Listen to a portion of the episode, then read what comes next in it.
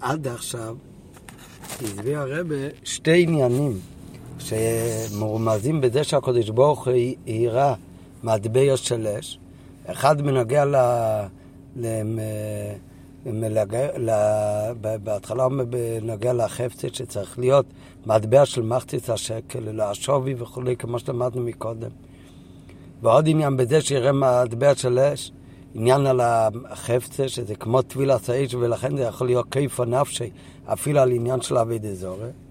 ועכשיו, מעוד חטא והלאה מתחיל ביור יותר עמוק בשיחה, שהעניין הזה של מטבע של אש שעיר הקדוש ברוך הוא, זה מרמז על עצם הנשום של היהודי, שהיא חצובה מתחת כיסא הכובד. רק על פי הביור הזה, כמו שנלמד בהמשך השיחה עכשיו, אז באמת שתי העניינים האלה, שתי הרמזים במטבע של האש, הם מתחברים ותלויים אחד בשני. רק לפני שמתחיל הביור, שהמטבע של אש זה מרמז על עצם הנשומת למעלה מכל כרחצי הגילויים. אז קודם, אז הוא מביא עוד דיוק בזה שרש"י אומר שהעירו למטבע של אש, אבל מוסיף שמשקולו מחצית השקל. שלכאורה הדבר הזה, לפי מה שאמרנו מקודם בביור, בהתחלה, בביור הראשון, בזה שיהיה מטבע של אש, ההדגשה הייתה שהעניין כאן הוא לא השווי של מחצית השקל, של עשר גרו, לא השווי ולא המשקל שלו, אלא, ולכן אי אפשר להביא את זה בכמה אופנים, אי אפשר להביא שווי כסף, אי אפשר להביא את זה בכמה מטבעות, לא צריך להיות דווקא עצם העניין, עצם המטבע של מחצית השקל. וזה מרמז זה שהוא יראה לו מטבע של אש דווקא. כי אש זה, כמו שלמדנו מקודם, אז זה עניין שהוא לא מתבטא בשווי שלו ולא בערך הכמותית שלו, אלא זה עצם העניין, האיכות של אש. אז אם ככה, למה כאן אומר אבל שהיה מטבע של אש, ביחד עם זה משקול המחצית השקל, שכן יש דגש על עניין המשקל. וזה מה שהוא מקדים בעוד חטא, שאף על פי שמה שהעיר הקודש ברוך הוא למשה, מטבע של אש, היה כדי לבאר שניתין מחצית השקל. זה אינה עניין של שווי ומשקל, אלא זה ייתנו כנ"ל ברוחו. מכל מוקם, מדגיש רש"י שביחד עם זה שזה היה מטבע של זהוב, אז גם כן היה משקולו שצריך להיות מחצית השקל. שהמטבע של אש היה לה משקל של מחצית השקל. הירה ללושן של רש"י, הירה לו כמין מטבע של אש, ומשקלה מחצית השקל. זאת אומרת, בפרשה שהמשקלה של המטבע של אש שהירה לו, היה במשקל של מחצית השקל. שזה הרי עניין של נס בתוך נס. אם היה מראה לו משקל, מטבע של כסף, אז יש לו משקל של מחצית השקל. אם הוא מראה לו מטבע של אש, מטבע של אש הרי אין לו משקל. וכמו שאמרנו מקודם, זה גוף היה חלק מהרמז של מחצית השקל, שהעניין כאן זה לא השווי שלו, ולכן אי אפשר להביא מחצית השקל בשווי כסף, אלא צריך להיות דווקא מטבע, ודווקא מטבע של מחצית השקל. ומזה שעושה הקודש ברוך הוא נס בתוך נס, לא רק מטבע של אש, אלא מטבע אש, בעל משקל, מוכיח שגם בפרט הזה, של המשקל חידש הקודש ברוך הוא, למש רבן עניין מסוים. שאלמלא יראה לו את מטבע האש, וגם נוסף לזה הפרט שמשקולו היה מחצית השקל, לא היה יודע אותו מי שבעצמי. לא היה יודע אותו מידת העצמי. כלומר, בנתינת מחצית השקל נוגע לא רק עצם המטבע של אש, אלא גם שמטבע של אש, שמחצית השקל, תהיה בדוגמת מטבע של אש, אבל ביחד עם זה נס בתכנס, שאותו מטבע של אש חייב להיות לה גם כן משקל. וכמו שנלמד בהמשך השיחה, שזה החידוש של עצם הנשומה שמורמז במטבע של אש, אז הוא מגיע לידי ביטוי דווקא בכוחות הכי נחותים, שזה מורמז גם כן בעניין של משקל וכבד. ויובן זה בהקדים, אשר תמיית משה, מה שאמרנו מקודם, הבאנו מתוספות, שאומר שמה היה כאן התמיהה של משה שהיו צריכים להראות לו מטבע של אש, שלא, שהוא לא ידע מה זה מחצית השקל. מה זה מחצית השקל אה, יודעים. כן, הביור הראשון היה שהוא באמת רצה להראות לו גם מחצית השקל, שאל תחשוב שמחצית השקל זה הערך של עשרה גרה כאן, המשקל, אלא זה עצם עניין, צריך להיות דווקא מטבע של מחצית השקל. אבל אחר כך הבאנו הרי מתוספות השני מחולין, שמשה רבנו הוא התפלא איך יכול להיות כפרה על חטא העגל הזה, אז הוא הראה לו מטבע של אש, כמו שאמרנו מקודם באריכות, שעל ידי הטבילה באש היא הופכת למציאות חדשה. זה יכול להיות כמו כופר נפשו, זה פדיון נפש, זה יכול לכפר גם על החמורים ביותר. אז יובן זה בהקדים שתמיית משה, מה יוכל אדם ניתן כופר נפשו, כמו שהבאנו מקודם, שמחמד זה יראה הקדוש ברוך הוא למשה מטבע של אש. הדבר הזה, המקור שלו הוא במדרש. ושם במדרש מבואר שזה שנתנו כופר נפשו היה אחד משלושת הדברים ששמע משה מפי הגבורה ונבהל ונרתע לאחוריו. מקודם אנחנו הבאנו שהוא רק התקשר איך יכול להיות כפרה לחטא כזה חמור. במדרש כתוב שמשה רבנו, כשהקדוש ברוך הוא אמר לו, זה ייתנו כופר נפשו, הוא נבהל ונרתע לאחוריו. מה יש כאן כל כך להיבהל ולהירתע מאחוריו? אז מביא המדרש שלושה דברים שאמר הקדוש ברוך הוא למשה רבנו, ובהתחלה משה רבנו נבהל עד שהקדוש ברוך הוא ענה לו. מה הדבר הראשון? אומר המדרש ככה, בשעה שאמר לו הקדוש ברוך הוא, צו בבני ישראל את קורבני להחמיא לישי. הקדוש ברוך הוא אומר למשה רבנו, כתוב בתורה, תחילת פרשה ויקרא, תגיד, וגם בשמות למדנו, הקדוש ברוך הוא אומר למשה רבנו, דבר לבני ישראל שיקריבו קורבנות. למה קורבן? לריח ניחוח להשם. כן? ובלי כפרה, עוד לפני הכפרה. אומר הקדוש ברוך הוא למשה רבנו, תצא בני ישראל את קורבני להחמיא לישי. אומר משה, אז משה רבנו נבהל. למה נבהל? הוא אומר, מה, השם רוצה שנקריב לו קורבנות? זה קורבן לקדוש ברוך הוא. הרי אם אנחנו נקריב את כל בעלי חיים שקיימים ביער, בשדה, גם נקריב את כל בעלי חיים, זה לא יספיק למה שבאמת צריך להביא לקדוש ברוך הוא. אמר מי הקדוש ברוך הוא אומר את קורבני להחמיא, מי יוכל להספיק לו? מי יכול באמת לספק קורבנות כמה שבאמת אנחנו חייבים לו? הרי אם אנו מקריבים לפניו את כל חייסו שדי, יביאו את כל החיות בשדה, אינו מספיק לו. זה לא מספיק למה שאנחנו חייבים לו. אומר לו הקודש ברוך הוא, עונה על זה הקודש ברוך הוא למשה רבינו, לא, לא. כשאני מבקש שיביאו לי משהו, אני לא מבקש לפי כוחי, אלא לפי כוחן. אני מבקש, הקודש ברוך הוא מבקש מעם ישראל לפי כוחן. ולכן שיביאו כבש אחד בבוקר וכבש אחד בין הבית, מספיק. זה קורבני לחמי. אומר לו הקודש ברוך הוא, איני מבקש לפי כוחי, אלא לפי כוחן. נו, אז משה רבנו נרגע. בהתחלה הקדוש ברוך הוא אומר, תקריבו לי קורבני. אומר משה רבנו, נו מה זה, מה יהיה, איך אפשר? אומר לו הקדוש ברוך הוא, איני מבקש לפי כוחי, אלא לפי כוחן. סיפור שני, בשעה שאמר לו הקדוש ברוך הוא, ועשו לי מקדש ושכנתי בתוכם. הקדוש ברוך הוא אמר למשה רבינו, תבנו לי משכן ואני אשרה את שכינתי בתוכם. אז גם כאן משה רבינו ניבא לו, אומר איך זה יכול להיות? הרי שלמה המלך אומר, השמיים ושמי השמיים לא יכלכלו השמיים ושמי השמיים גם עולמות רוחניים, הם לא יכולים להיות כלי להשראת שכינה לקדוש ברוך הוא.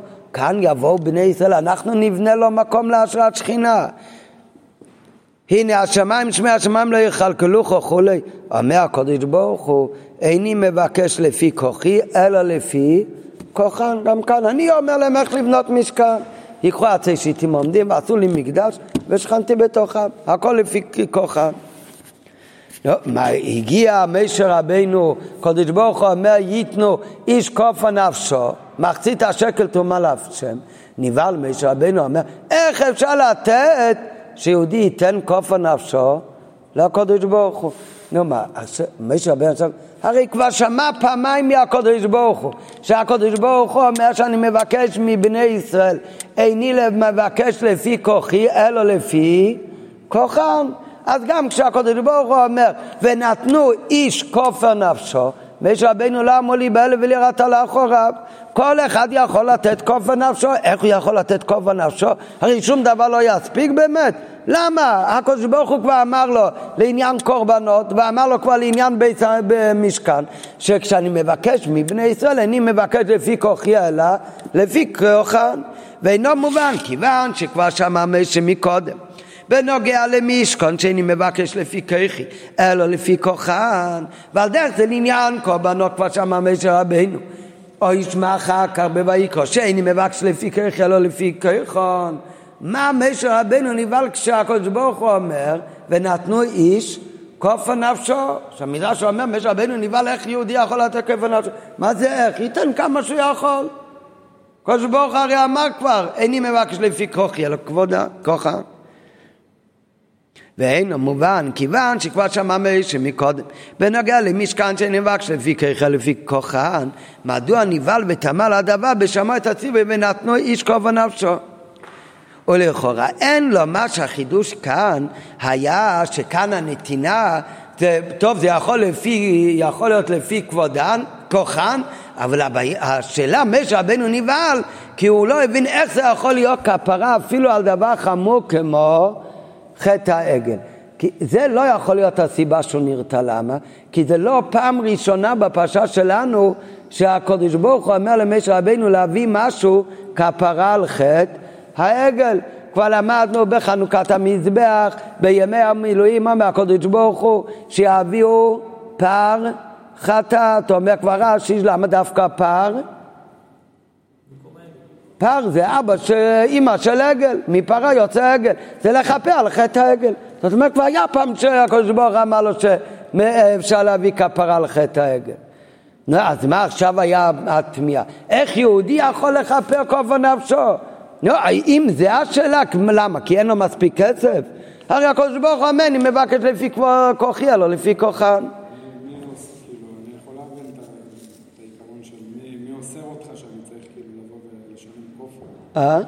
מי אוסר את היהודי שצריך לבוא ולשלם כופר?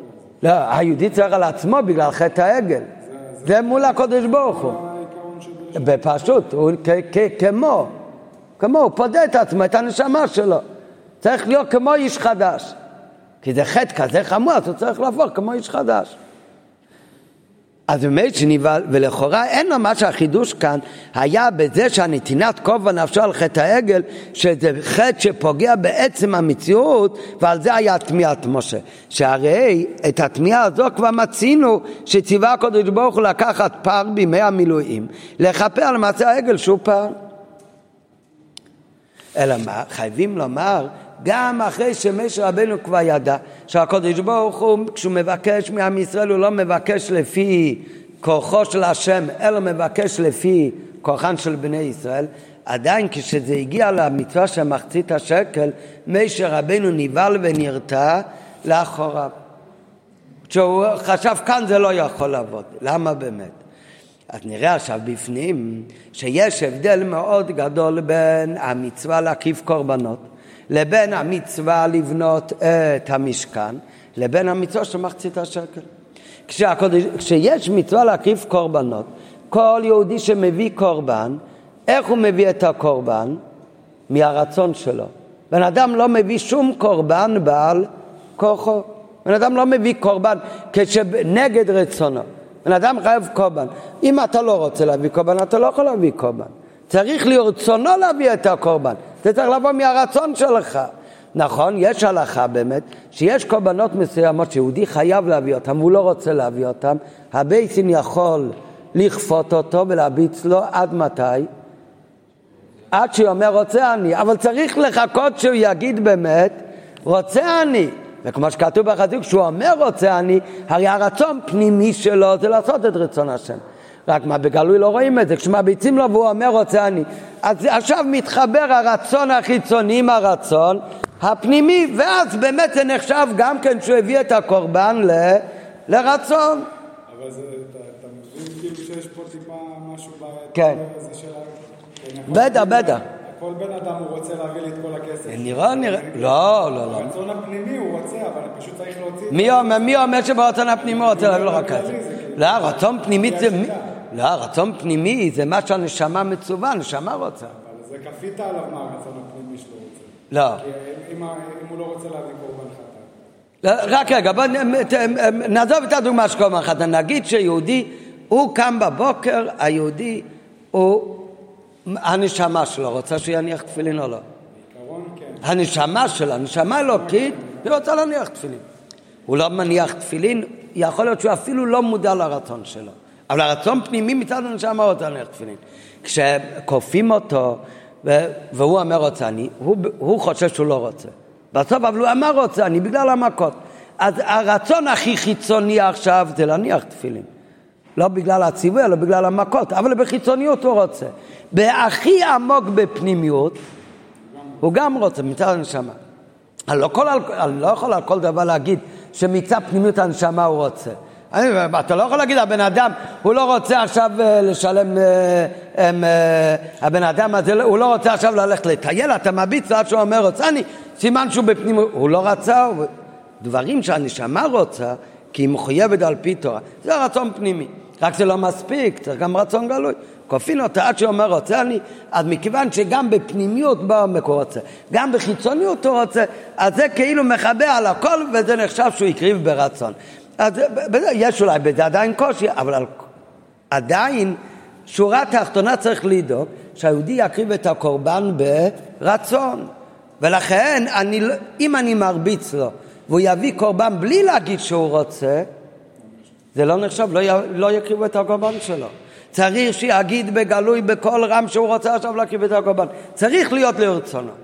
על דרך זה, כשבן, חוץ מזה זה גם יוצא מן הכלל, שבן אדם לא רצה, רק גם אז צריך לדאוג שיגלה את הרצון הפנימי על ידי שאומר רוצה אני. רוב האנשים מקריבים קורבן, זה באמת ברצון.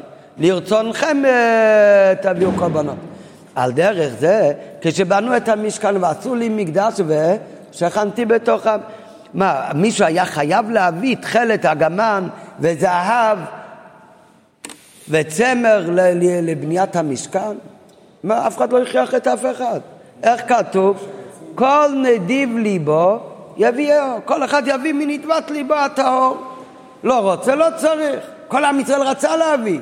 למה הם כולם רצו להביא? ידוע, בזה יהיה שעת השכנה, בזה יהיה סימן שקודש ברוך הוא יצא לנו על הגל. כולם הביאו עד שהלווים היו צריכים להגיד די ויותר.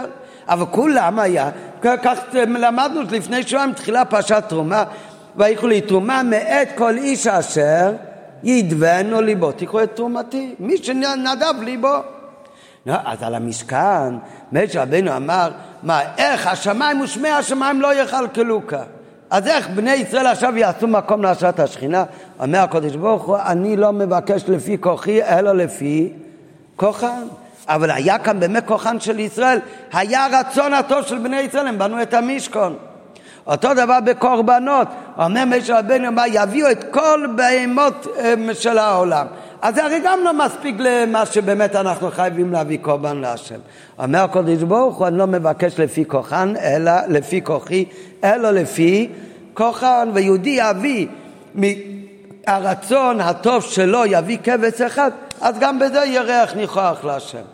וזה באמת מובן, זה הכל לפי כוחן ישראל מבקש. מגיע המצווה של מחצית השקל, זה ייתנו כל העובר על הפקודים מחצית השקל תרומה להשם. מה היה הדין במחצית השקל? מחצית השקל שגבו פעם בשנה מכל אחד ואחד. זה כל אחד הביא טוב, לא הביא, עשו לו תזכורת, כן? הוא עדיין לא הביא, הלכו ומשכנו, הלכו, הביאו מהבית שלו איזה חפץ, אתה לא מקבל את זה בחזרה עד שלא תביא מחצית השקל. ממשכנים על השקלים ולוקחים ממנו בעל כוח עד שהוא יביא גם בעל כוחו. ושם אין הלכה שממשכנים ממנו את הכלים עד שהוא מביא מחצית השקל ואז כשהוא יביא את מחצית השקל יגידו לו תחכה, תקבל את הכלי בחזרה רק אם אתה מודיע לנו שעד שתאמר רוצה אני, אין כזאת הלכה.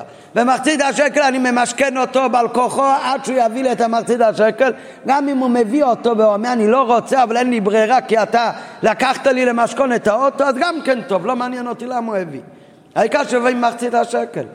אז כאן מישהו רבינו, הוא נבהל ונרתע לאחור, והוא אומר, איך זה יכול להיות כופר נפשו? הרי אין כאן אפילו את, לפי כוחן של ישראל, אין, אין כאן אפילו את הרצון שלו. מה זה אומר? לא יצאו כולם. 90 אחוז מעם ישראל יביאו ברצון שיהיה כופר נפשו. מטבע של אש, הוא רוצה להפוך למציאות חדשה כדי שיהיה לו כפרה אפילו על הדברים הכי חמורים.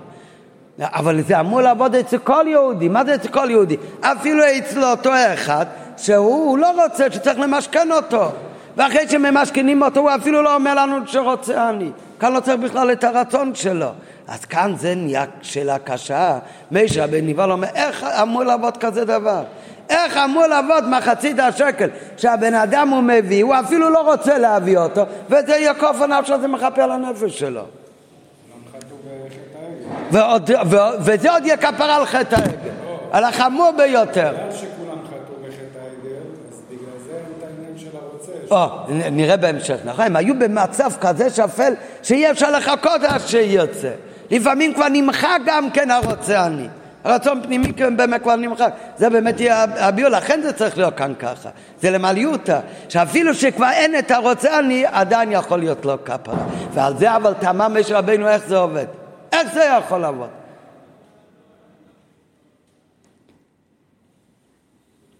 והביאו בזה, בציווי על עשיית המשכן מובן, שמעשה בני ישראל היה לפי כוחן, כיוון שהשתתפותם בכך הייתה בנדבות ליבם. כל איש אשר ידבנו ליבו, כל נדיב ליבו יביאו.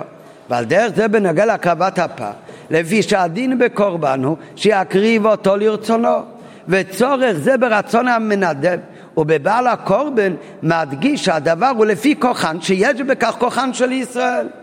באמת, זה לא לפי כוח של הקודש ברוך הוא, אבל לכל הפחות היהודי עשה את המיטב שבו. אבל אופן הקיום של מצוות מחצית השקל הוא שיש חיוב על כל אחד לתת, בין אם רצונו בכך, בין אם לא, יתרה מזו, כופין את מי שלא נתן עד שייתן, וכן מי שלא ייתן, ממשכנים אותו ולוקחים אבותו, לוקחים את המשכון שלו, בעל כוחו, אפילו קצותו, אפילו את הבגדים שלו, עד שיביא מחצית השקל.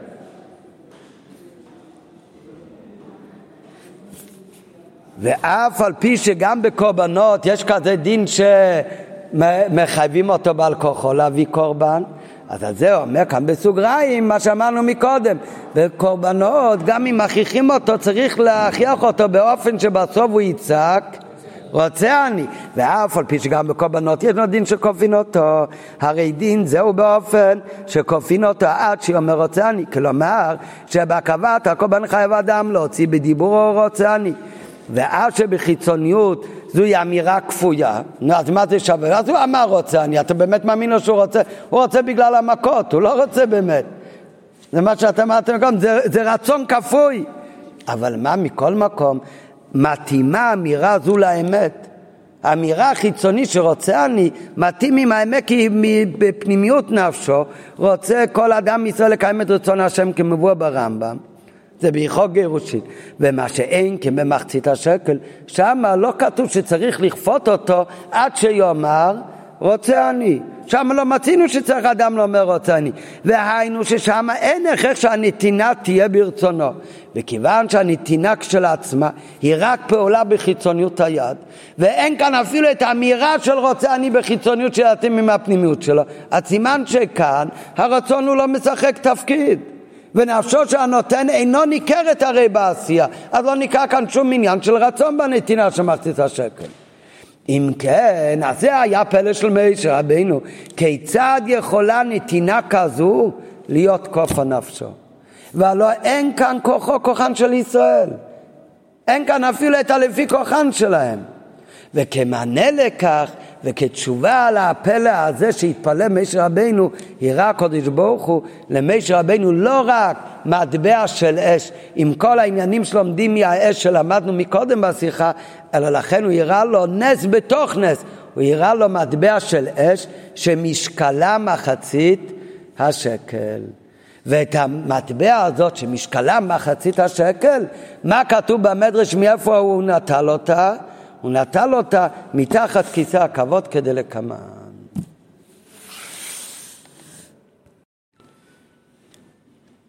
טוב, באות י' הטעם הפנימי לכך שמחצית השקל לא נעמד דין של כופין אותו עד שיאמר רוצה אני. מה באמת ההסבר? שבמחצית השקל זה שונה מקורבנות ששם צריך, אפילו כשממשכנים את הבן אדם בעל כוחו, שכופים אותו, צריך אבל שיגלה שבסוף כל סוף זה עם הרצון שלו. וכמו שאמרנו מקודם, שזה לא סתם איזשהו רצון כפוי, אלא הרצון החיצוני הוא מתאים באמת עם הרצון הפנימי של כל יהודי שהוא רוצה. למה באמת במחצית השקל אין כזה דין ש- שממשכנים אותו בעל כוחו, צריך לחכות עד שיאמר רוצה אני? אז הסיבה בפנימיות הוא, כי כמו שאמרנו מקודם, זה שבגט שכופים אותו עד שיגיד שהוא רוצה לגרש, כשעל פי ההלכה הוא חייב לגרש. או בקורבנות אמרנו מקודם, כופים אותו עד שהוא אומר רוצה אני. מה, למה באמת עוזר כל האמירה הזאת רוצה אני? זה עוזר כי זה מתחבר לרצון הפנימי האמיתי של יהודי שרוצה לקיים את רצון השם. לעומת זאת, כאן מה מדובר? כאן למה צריך כופר נפשי? צריך כאן כופר נפשי בגלל החטא של עבודה זרה. יש חטאים שעל ידי החטאים האלה, חס וחלילה, יהודי הוא כמו כרת את עצמו מהקדוש ברוך הוא, ניחת משורשו. ברגע שהוא כרת את עצמו לגמרי, ניחת. אז אין לו גם יותר את הרצון הפנימי באמת. ולכן כאן אין שום עניין לתקן לו עד שהוא אומר רוצה אני, מה זה יהיה? הוא רוצה אני, אמירה חיצונית לחוץ זה לא שווה הרי, אלא זה צריך להתחבא עם הרצון פנימי שלו, אבל אצלו כבר הלך הרצון הפנימי גם כן. וזה החידוש, לכן הרי באמת כמו שאמרנו מקודם, זה לא עניין חיצוני שאצלו יתקלקל, שעל זה מועיל לטבילה במים, לנקות. אצלו הרי צריך להפוך מציאות חדשה לגמרי, טבילה באש. ולכן כאן, מכיוון, בפרט כאשר הדבר לפי הנ"ל, סעיף ג שיש לכך דין קורבן, שמקודם למדנו שעצם הנתינה צריכה להיות בבת אחת, כי נתינה של מחצית השקל, לפי הרמב"ם, זה לא רק מזה הביאו קורבנות אחר כך, אלא עצם הנתינה של מחצית השקל זה גם כמו קורבן, עצם הנתינה. וזה עצמו כבר מכפר, זה עצם הנתינה מכפר, עצם הנתינה היא כמו קורבן. אז כאן לא צריך לחכות שיגיד רוצה אני? יש לומר, משום שמחצית השקל בא בתורת כפרה על חטא העגל. שהחטא הזה פוגע כנסקליל בעיקר מציאותם של בני ישראל, לא באיזשהו פרט במציאות שלהם, שטוב, זה, זה דבר חיצוני שאפשר לדלג עליו. זה הרי פוגע בעיקר של המציאות שלהם. זה מנתק אותם גם מצד נפשם ופנימיותם רחמנא ליצלן מאת השם יתברך. וממילא אין יכול להועיל כאן את העניין של כופין אותה עד שהוא אמר רוצה אני. כי הרי מה זה התוכן האמיתי שקובעים אותה שאומר רוצה אני? שזה יתאים עם הרצון הפנימי של הנשמה, שהוא תבוא לידי גילוי על ידי שמכים אותו. אבל כאן כבר הלך הרצון פנימי של הנשמה שלו. הוא הרי ניחד ופגם לגמרי, בעיקר היותו ישראל. לפיכך, הראה לו הקדוש ברוך הוא מטבע של אש, שהוציא הקדוש ברוך הוא מתחת כיסא כבודו. שבזה הקדוש ברוך הוא מרמז למשה רבינו, שבאמת מצד פנימיות הנשמה, כפי שהיא שייכת לגוף, הנשמה, גם פנימיות הנשמה, פנימיות הרצון שלו. איך שהנשמה כבר התלבשה בתוך הגוף, היא באמת לא יכולה לבוא, לא הייתה נתינה יכולה לבוא מצד כוחן של ישראל. כאן כבר אין את הכוחן של ישראל, כבר אין כאן את הרוצה אני. אבל מצד הוציא הקודש ברוך הוא מטבע של אש מתחת כיסא הכבוד. כתוב נשמות ישראל, איפה הם חקוקים? מתחת כיסא הכבוד. מצד שורש הנשמה שיש לכל יהודי. העצם הנשמה, לא הפנימיות של הנשמה איך שהיא מתלבשת בגוף כאן למטה, אלא העצם של כל הנשמה כמו שהיא מושרשת מתחת כיסא הכבוד. מצד עצם הנשמה, שהיא למעלה לגמרי מכל הגילויים, איך שהנשמה יכולה להתגלות כאן למטה. אז לפי שעצמיות הנשמה היא הרי העצם של כל הכוחות, גם של העשייה החיצונית של האדם, אז מצד עצם הנשמה, עצם הנשמה הוא אף פעם לא, לא נפגם. עצם הנשמה על זה אומרים אף על פי שחטא, אף על פי שחטא, ישראל הוא. ואם הוא חטא בחטא הכי חמור של עבודה זרה, אז הוא כבר לא ישראל. הוא גם כן נשאר ישראל. מצד עצם הנשמה, איך שהיא מושרשת למעלה בהקדוש ברוך הוא, את הקשר העצמי הזה, הוא אף פעם לא מתנתק. זה עצם הנשמה כמו שהיא מאירה מלמעלה. רק זה צריך באמת לבוא עכשיו מלמעלה, כי הבן אדם את הכוחות הפנימיים שלו של הנשמה, בזה הוא כבר התנתק לגמרי. אבל עדיין מצד עצם הנשמה זה יכול עדיין להעיר. וזה הכוונה, הקדוש ברוך הוא הראה לו מטבע של אש. זה מלמעלה, הקדוש ברוך הוא אומר, מלמעלה עד נשמה איך שהיא מושרשת למעלה. למעלה ממה שהיא מתלבשת בתוך הגוף וכוחות פנימיים של הנשמה, מצד הדרגה הזאת עדיין יכול להיות חיבור מחדש עם הקדוש ברוך הוא. ואיך נעשה החיבור הזה? עצם הנשמה אז זה לא מוסבר כל כך בשיחה כאן, המוסבר בהרבה מקומות, במאמר שאתם לומדים עכשיו, ב, למדתם בבוקר, בבעתו תצווה, שיש את כוחות החיצונים של הנשמה, יש כוחות פנימיים של הנשמה, כוחות הגילויים של הנשמה, כל דרגה היא בפני עצמה. אחר כך יש עצם הנשמה, ובעצם הנשמה עצמו יש שתי דרגות. יש עצם הנשמה, זו דרגה הכי גבוהה, אבל היא מנותקת מכל הכוחות של הנשמה. יש דרגה עוד יותר גבוהה בעצם הנשמה, שאין לה שום הגבלות, ועצם הנשמה הזאת, הוא אפילו לא צריך להיות מנותק מכוחות הגלויים של הנשמה. זה העצם גם של כוחות הגלויים וכוחות הפנימיים של הנשמה. עוד משהו שמוסבר באריכות במאמר ואתו תצווה. אותו דבר ליהודי יש הרבה דרגות בנשמה. ויש גם כן את הדאגה של עצם הנשמה, זאת אומרת הדאגה של הנשמה שהיא למעלה, היא בכלל לא יכולה להתגלות בגוף ובתוך הכוחות הגילויים שבנשמה. אחר יש דאגה עוד יותר גבוהה, זה, זה עצמו הם אומרים שהחלק הזה של הנשמה הוא כל כך גבוה שהוא לא יכול להתגלות בכוחות של שכל ומידות, אז בזה עצמו אתה כבר מגביל את הדרגה הזאת של הנשמה. אתה מגביל אותה בזה שהיא חייבת להיות מנותקת מכוחות הגוף אה, וכוחות הגלויים של הנשמה. יש דרגה של עצם הנשמה, איך שהיא מחוברת עם האין סוף של הקודש ברוך הוא. לדרגה הזאת של עצם הנשמה אין שום הגבלות והיא יכולה להתבטאות ולבוא לידי ביטוי גם בכוחות הגילויים ובכוחות הנפש של הנשמה איך שהיא מתלבשת בתוך הגוף. אה? לא יודע, כתוב באמת שהשורש אמר הוא, הוא הכי גבוה. הכי גבוה יכול להתבטא גם בהכי נמוך. הבסיס של השליטה של, של הנשמה על הכל. דווקא הכי גבוה, שאין לו שום גבול, שום גדר, הוא יכול להתבטא גם בהכי נמוך. אז זה מה שאומר הקדוש ברוך הוא למשה רבינו, כאן אין רוצה אני. יכול להיות אפילו במצב הכי גרוע שהוא יתנתק ואין לו בפנימיות אפילו את הרוצה אני. כל כוחות הגלויים של הנשמה שלו, חס וחלילה כאילו כבר נחרטו מהקודש ברוך הוא. אומר הקודש ברוך זה הכל מצד הנשמה, איך שהיא נמשכת כאן למטה. אבל יש מה שיש בנשמה למעלה. זה עצם הנשמה, איך שהיא תחת כיסא הכבוד. במקום הזה, זה אף פעם לא נפרד מהקודש ברוך הוא. וכשהדאגה הזאת מתגלה, היא מתגלית, היא לא מנותקת מהכוחות הפנימיים של הנשמה. העצם, הדאגה הכי גבוהה בעצם, אין לה שום הגבלות והיא יכולה להתבטאות אפילו בכוחות הפנימיים והגילויים של הנשמה. ולכן כשהדאגה הזאת של העצם היא מתגלה, זה לא נעשה על ידי הבן אדם מצד עצמו. מצד עצמו הרי התנתק, זה מגיע מ, מלמעלה. הקדוש ברוך הוא מראה למשה רבינו את זה. אבל כשזה מתגלה מלמעלה, אז זה חודר עד איפה? זה חודר עד לכוחות הגילויים גם.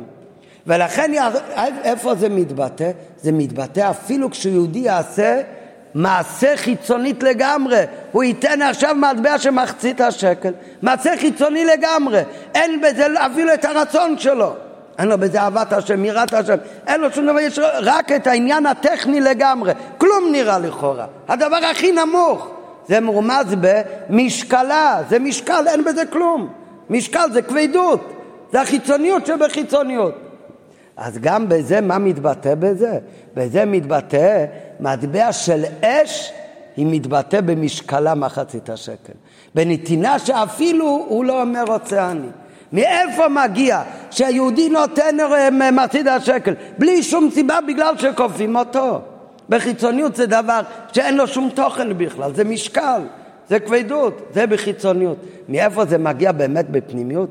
בפנימיות זה מגיע ביטוי מעצם הנשמה, איך שהיא חצובה מתחת כיסא הכבוד. שהעצם שכל יהודי מחובר לקודש ברוך הוא ולכן בין אם כאן למטה הוא רוצה או לא רוצה אפילו, אפילו הרצון הפנימי שלו הלך פייפן זה לכל לא משנה זה בפועל ממש בחיצוניות הוא נותן הוא עושה את רצון השם הקיום רצון השם הזה הוא קשור לעצם הנשמה שהקדוש ברוך הוא מגלה בו. ואז הוא הופך מציאות חדשה, הוא כמו מציאות חדשה. שאפילו החיצוניות שלו זה בעצם ביטוי לעצם הנשמה שלו. רק זה מגיע מלמעלה, זה הקדוש ברוך הוא יירא לו למשה רבינו. מתי זה מתגלה מלמעלה? מתי זה מתגלה אצל יהודי? מתי זה מתגלה ואז באמת הנתינה שלו יש לו את הכפרה? כשהיהודי קודם נבהל ונרתע לאחוריו. כתוב משה רבינו הקדוש ברוך הוא אומר כוף נפשו אז משה רבינו נבהל ונרתע לאחוריו, איך זה יכול להיות? מה זה משה כתוב בחסידות משה זה מבחינת חוכמה. כשיהודי מרגיש שהחוכמה שלו, כל הכוחות שלו, הם נבהלים ונרתעים לאחוריו, והוא מבין שהוא באמת לא יכול להשיג ולא מבין איך יכול להיות כאן כפרה, אז באמת, אז מתגלה לו מלמעלה עצם הנשמה שמתבטא אפילו במעשה הכי חיצוני של משקל אה, של מחצית השקל. וזהו הפירוש, הראה לו הקודש ברוך הוא, הקודש ברוך הוא גילה גם בדרך מלמעלה למטה. מלמטה זה לא יכול לבוא, מלמטה הוא כבר התנתק לגמרי. אבל בדרך מלמעלה למטה מגלה לו שהקודש ברוך הוא שאותה מטבע של אש מקורה מתחת כיסא כבודו. זה בחינת אש שבנשמה, זה עצם הנשמה כפי שהיא מושרשת למעלה, תחת כיסא כבודו. כלומר, מהחז"ל הנשמות גזורות מתחת כיסא הכובד. וזאת גילה והמשיך, איפה נמשך העצם הנשמה, האש הזה? דהיינו, במש... והמשיך במשקלה, בתוך עניין של משקל. היינו שעצם הנשמה מקיפה וחודרת את הנשמה על כל כוחותיה, בהיותה למטה בעולם הזה, עד למשקל וכולי. כלומר, המטבע של אש, עצם הנשמה, אינו דבר נפרד מהכוחות הנמצאים בנתינה גשמית. אלא המטבע של אש גופה משקלה מחצית השקל. וכנ"ל שעצם הנשמה הוא העצם של כל הכוחות, ולכן הוא בא לידי ביטוי גם בכוח המעשה שביד. ולכן גם כאשר נתינתו של יהודי היא ללא אמירת רוצה אני, כאן זה לא עניין של חיסרון, הפוך זה לעניין למעליותא. זה מראה שאפילו הנתינה חיצונית בלי שום תוכן, גם היא קשורה לעצם הנשמה, לעץ שמחובר עם עצמותו של הקודש ברוך הוא. והיא באופן של משקל, נתינה גשמית וחומרית ללא רצון וחיות, כמו משקל שמכביד ומושך כלפי מטה, כך שיש צורך בטרחה ואפילו בכפייה, אבל האמת לאמיתה היא, וזהו החידוש של מחצית השקל, שאצל יהודי גם נתינה זו קשורה אל האש שבנשמה, שכן האמיתיות ופנימיות כוח העשייה. והנתינה, מה זה לפי האמת? זה התגלות של מטבע של אש שמתחת כיסא כבודו, עצם הנשמה. על פי כל הנ"ל מובן עכשיו גם כן השייכות של שתי העניינים הנ"ל שלמדנו במחצית השקל. למדנו שיש דין ונתנו איש כופר נפשו. זה דין שנוגע לגברה, לבן אדם, שהוא נותן בנתינה שהוא כופר נפשו, שהנתינה של הבן אדם הוא כופר נפשו, זה כמו קורבן. יש אומרים, רש"י אומר שהמחצית השקל זה כפרה, כי מתוך מחצית השקל, מה עשו עם הכסף? קנו, קנו קורבנות, קורבנות ציבור. וקורבנות ציבור, הם באים לכפרה. אבל הרמב"ם לומד לא ככה. הרמב"ם לומד שנכון קנו עם זה קורבנות, אבל לא זה הפירוש שזה כופר נשו. עצם הנתינה של מחצית השקל, זה עצמו עניין של כפרה. זה עצמו כמו קורבן. זה דבר אחד. ועוד עניין, מה זה זה ייתנו?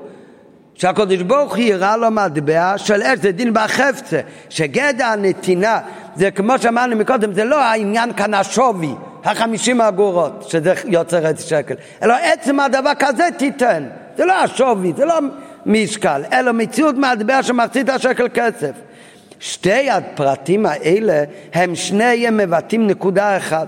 הם שניהם מבטאים שמה זה התוכן של מחצית השקל? שהתוכן של מחצית השקל זה אש מתחת כיסא כבודו ועצם הנשמה.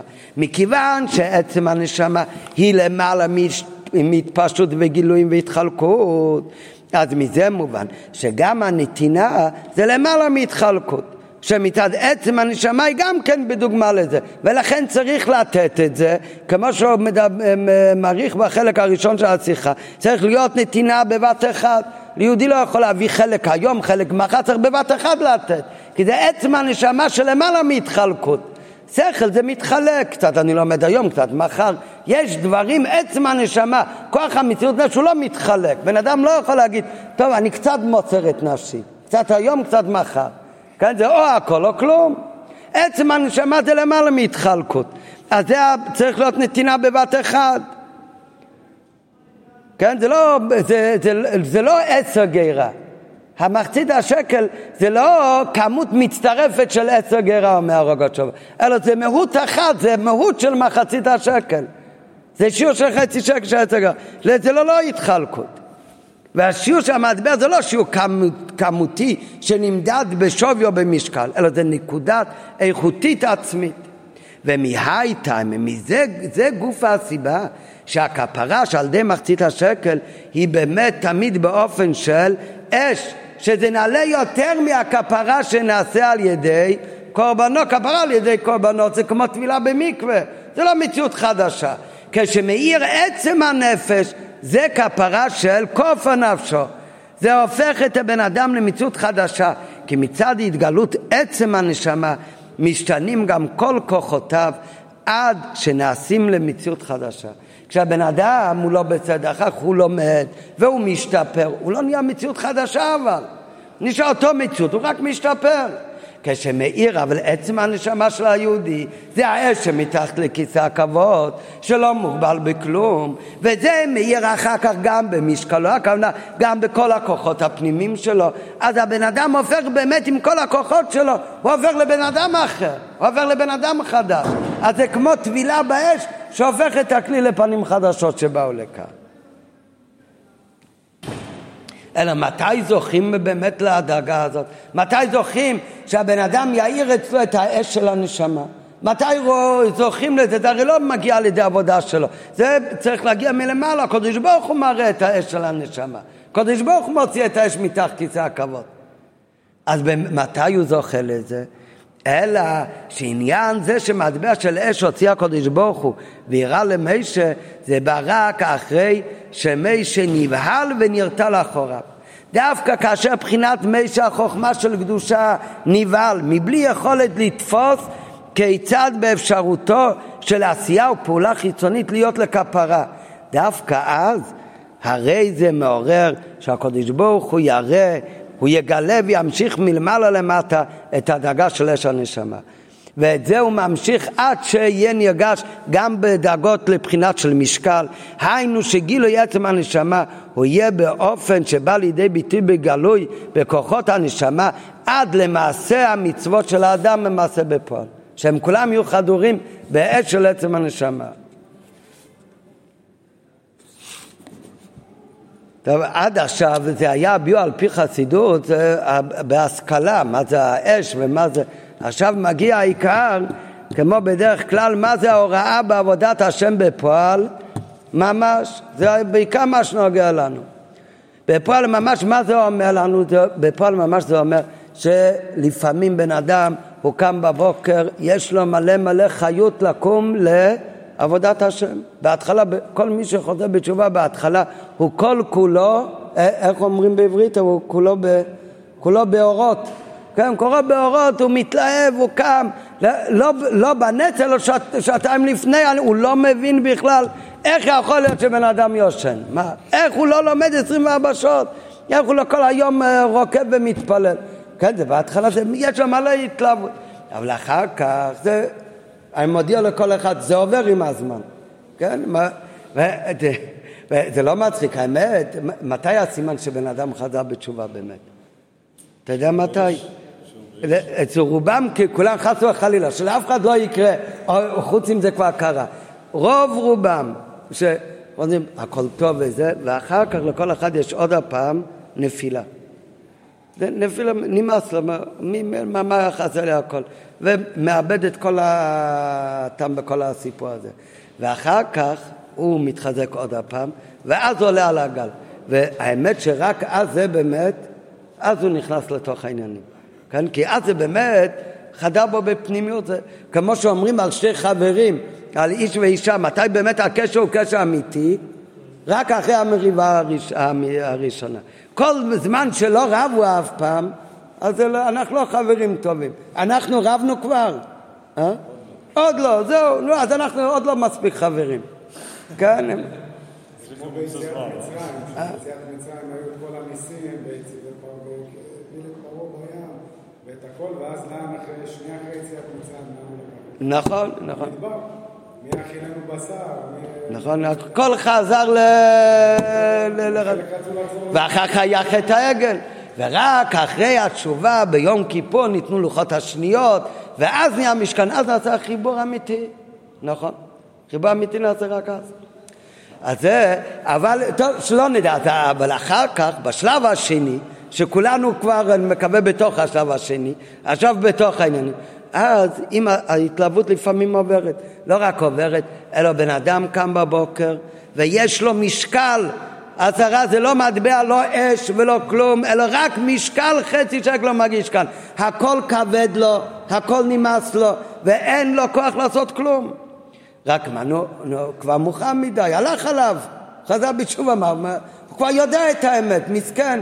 הוא כבר לא יכול לעזור. אבל מה, מסכן, הכל כבד לו, הכל קשה לו. הוא חושב ש... בסדר, הוא גם צריך לעשות חשבון נפש מצד עצמו. אבל מה האמת? האמת זה לפעמים מ... משמיים. משמיים בכוונה רוצים שאתה תרגיש את המשקל, את הכבדות. משמיים דואגים שיהיה לך לפעמים שיעבור לך כל החיות וכל האש וכל ההתלהבות והכל הולך וזה הכל משמיים, למה? כי דווקא על ידי במשקל, זה שאתה תרגיש פתאום שאין לך חיות בכלום. ובכל זאת אתה מקיים את המצוות בקבלת עול רק לעשות מה שחייבים. כי אי אפשר לעשות אחרת. אתה יודע מה מתגלה בזה? דווקא בזה מתגלה המטבע של אש. וזה מתבטא עצם הנשמה. כשאני יש לי חיות ורצון והתלהבות ואני עובד את השם, זה לאו דווקא שזה תוצאה מעצם הנשמה, זה לא צריך בשביל זה את עצם הנשמה, זה מצד כוחות הגילויים שהנשמה עכשיו באה לי. דווקא כשלפעמים, וזה, בן אדם, רוב האנשים הוא נופל לייאוש, פתאום לא בא לו כלום, והוא ממשיך להתפלל בגלל מצוות אנשים מלומדה, כי כך צריך לעשות, הוא נופל לייאוש, הוא לא מגיש בזה כלום. אז הוא צריך לדעת, את לא מגיש בזה כלום. תדע לך, ב... כשאתה לא מגיש כלום, הוא אפילו לא אומר רוצה אני, אלא הוא אומר אני בכפייה כאילו צריך לעבוד את השם. כאן מתבטא, זה מלמעלה, כדי שיכול להתבטא דווקא עצם הנשמה שיהודי. שלמה באמת, אם לא בא לך ואתה לא יכול לעשות כלום, אתה אפילו לא אומר בפנימיות נפשך רוצה אני, בטח אתה לא אומר בדיבור רוצה אני, אתה אומר אין לי ברירה סך הכל. אז למה בכל זאת אתה עובד את השם? אתה יודע למה? כי אי אפשר אחרת. למה אי אפשר אחרת? כי מצד עצם הנשמה של היהודי, אתה מחובר לעצמותו של אינסוף. וזוהי גם הוראה בעבודה של כל אחד ואחד. לפעמים אין יהודי מרגיש חיות ותענוג בלימוד התורה וקיום המצווה. והם אצלו כמו מצוות אנשים למדע. הוא מרגיש שהוא מקיים תורה מצוות כמו גוף בלא נשמה. יתרה מזו, לפעמים הוא מרגיש את הקיום מצוות שלו, שזה טרחה ועול. והוא מרגיש שהוא צריך לכפות את עצמו לקיים את רצון השם ואף את הכפייה הזאת הוא גם לא עושה בדרך עבודת עבד שהוא יודע שזה התכלית שלי להיות עבד זה הוא גם עושה רק כי אין לו ברירה אחרת למה אין לו ברירה אחרת הוא לבד לא יודע אבל הוא מרגיש כבר אין לי ברירה בוא נמשיך עם זה אז הוא נופל ייאוש, מה הוא אומר, זה עבודת השם? איזה פנים יש לכזה הנחת תפילין? איזה, איזה פנים יש לכזה לימוד ותפילה? צריך הוא לדעת שכשהוא יתבונן בדבר, והוא יתבונן בהתבוננות על ליבד נפשי, אז מה יקרה? הוא יתבונן בזה, אז בחינת המשה שבו, קנה השכל שלו פתאום ירתע, לאחוריו הוא יראה עד כמה המצב שלו עגום ולא, ולא טוב, שאין לו שום חיות ושום התערבות בעבודת השם. חוכמה שבנפש שלו, משה רבנו שבנפשו תהיה נבהלת והיא מזדעזעת מהמצב שלו בעבודת השם שזה לא טוב. הוא מזדעזע מזה שאין לו חיות ורגש בעבודת השם קיום רצונו. אז זה גופה, הרתיעה והזעזוע הזה עצמו, זה יעורר את עניין יראה ומטבע של אש, שהקדוש ברוך הוא יראה לו את מטבע של אש. על ידי זה הוא זוכה שהקדוש ברוך הוא עוזר לו. הקדוש ברוך הוא יראה וימשיך את בחינת משהו שבנפשו. הקדוש ברוך הוא יאיר לו את האש שבנפשו, את עצם הנשמה, עד שהיא תהיה נמשכת גם במשקלה בכל כוחות הנפש, עד למעשה בפועל ובאופן גלוי, שהוא ירגיש בגלוי שגם כשקשה לו, הוא מרגיש שהוא בעצם רוצה לקיים את רצון השם כי הוא בעצמותו מחובר לקודש ברוך הוא. רק כאן בפנים השיחה הרב אומר שמה היהודי צריך להתבונן? הוא צריך להתבונן במצב הלא טוב שלו. ובזה משה רבנו נרתע לאחוריו ונבהל, הוא מזעזע מהמצב שלו, וכתוצאה מזה הקדוש ברוך הוא מראה לו את אש, מטבע של אש, יגלה לו את עצם הנשמה. בהערה 89 הרב מוסיף יתרה מזו לפעמים מלכתחילה משמיים הקדוש ברוך הוא עושה בכוונה שהוא ירגיש את הכבדות ואת אי רצון בתור המצוות. כדי שהוא יזדעזע מזה וכדי שהרתיעה שלו והזעזוע שלו יגלה כוחות עוד יותר עמוקים בנפש שלו זה עצם הנפש שלו מבחינת אש של הנשמה מחצית השקל יתרה מזו יש לומר בהערה 89, זה שהאדם הוא במדרגה נמוכה כזו, שאינו מגיש ואינו רוצה לקיים רצון עליון, זה גוף הבא למעלה, בכדי לעורר בחינת משה שבו. ועל ידי זה לעבור לעירה מטבע של אש, גילוי עצם הנשמה שבמשקלה גם במחשבה, דיבור ומעשה שלו, יאיר עצם הנשמה. כן.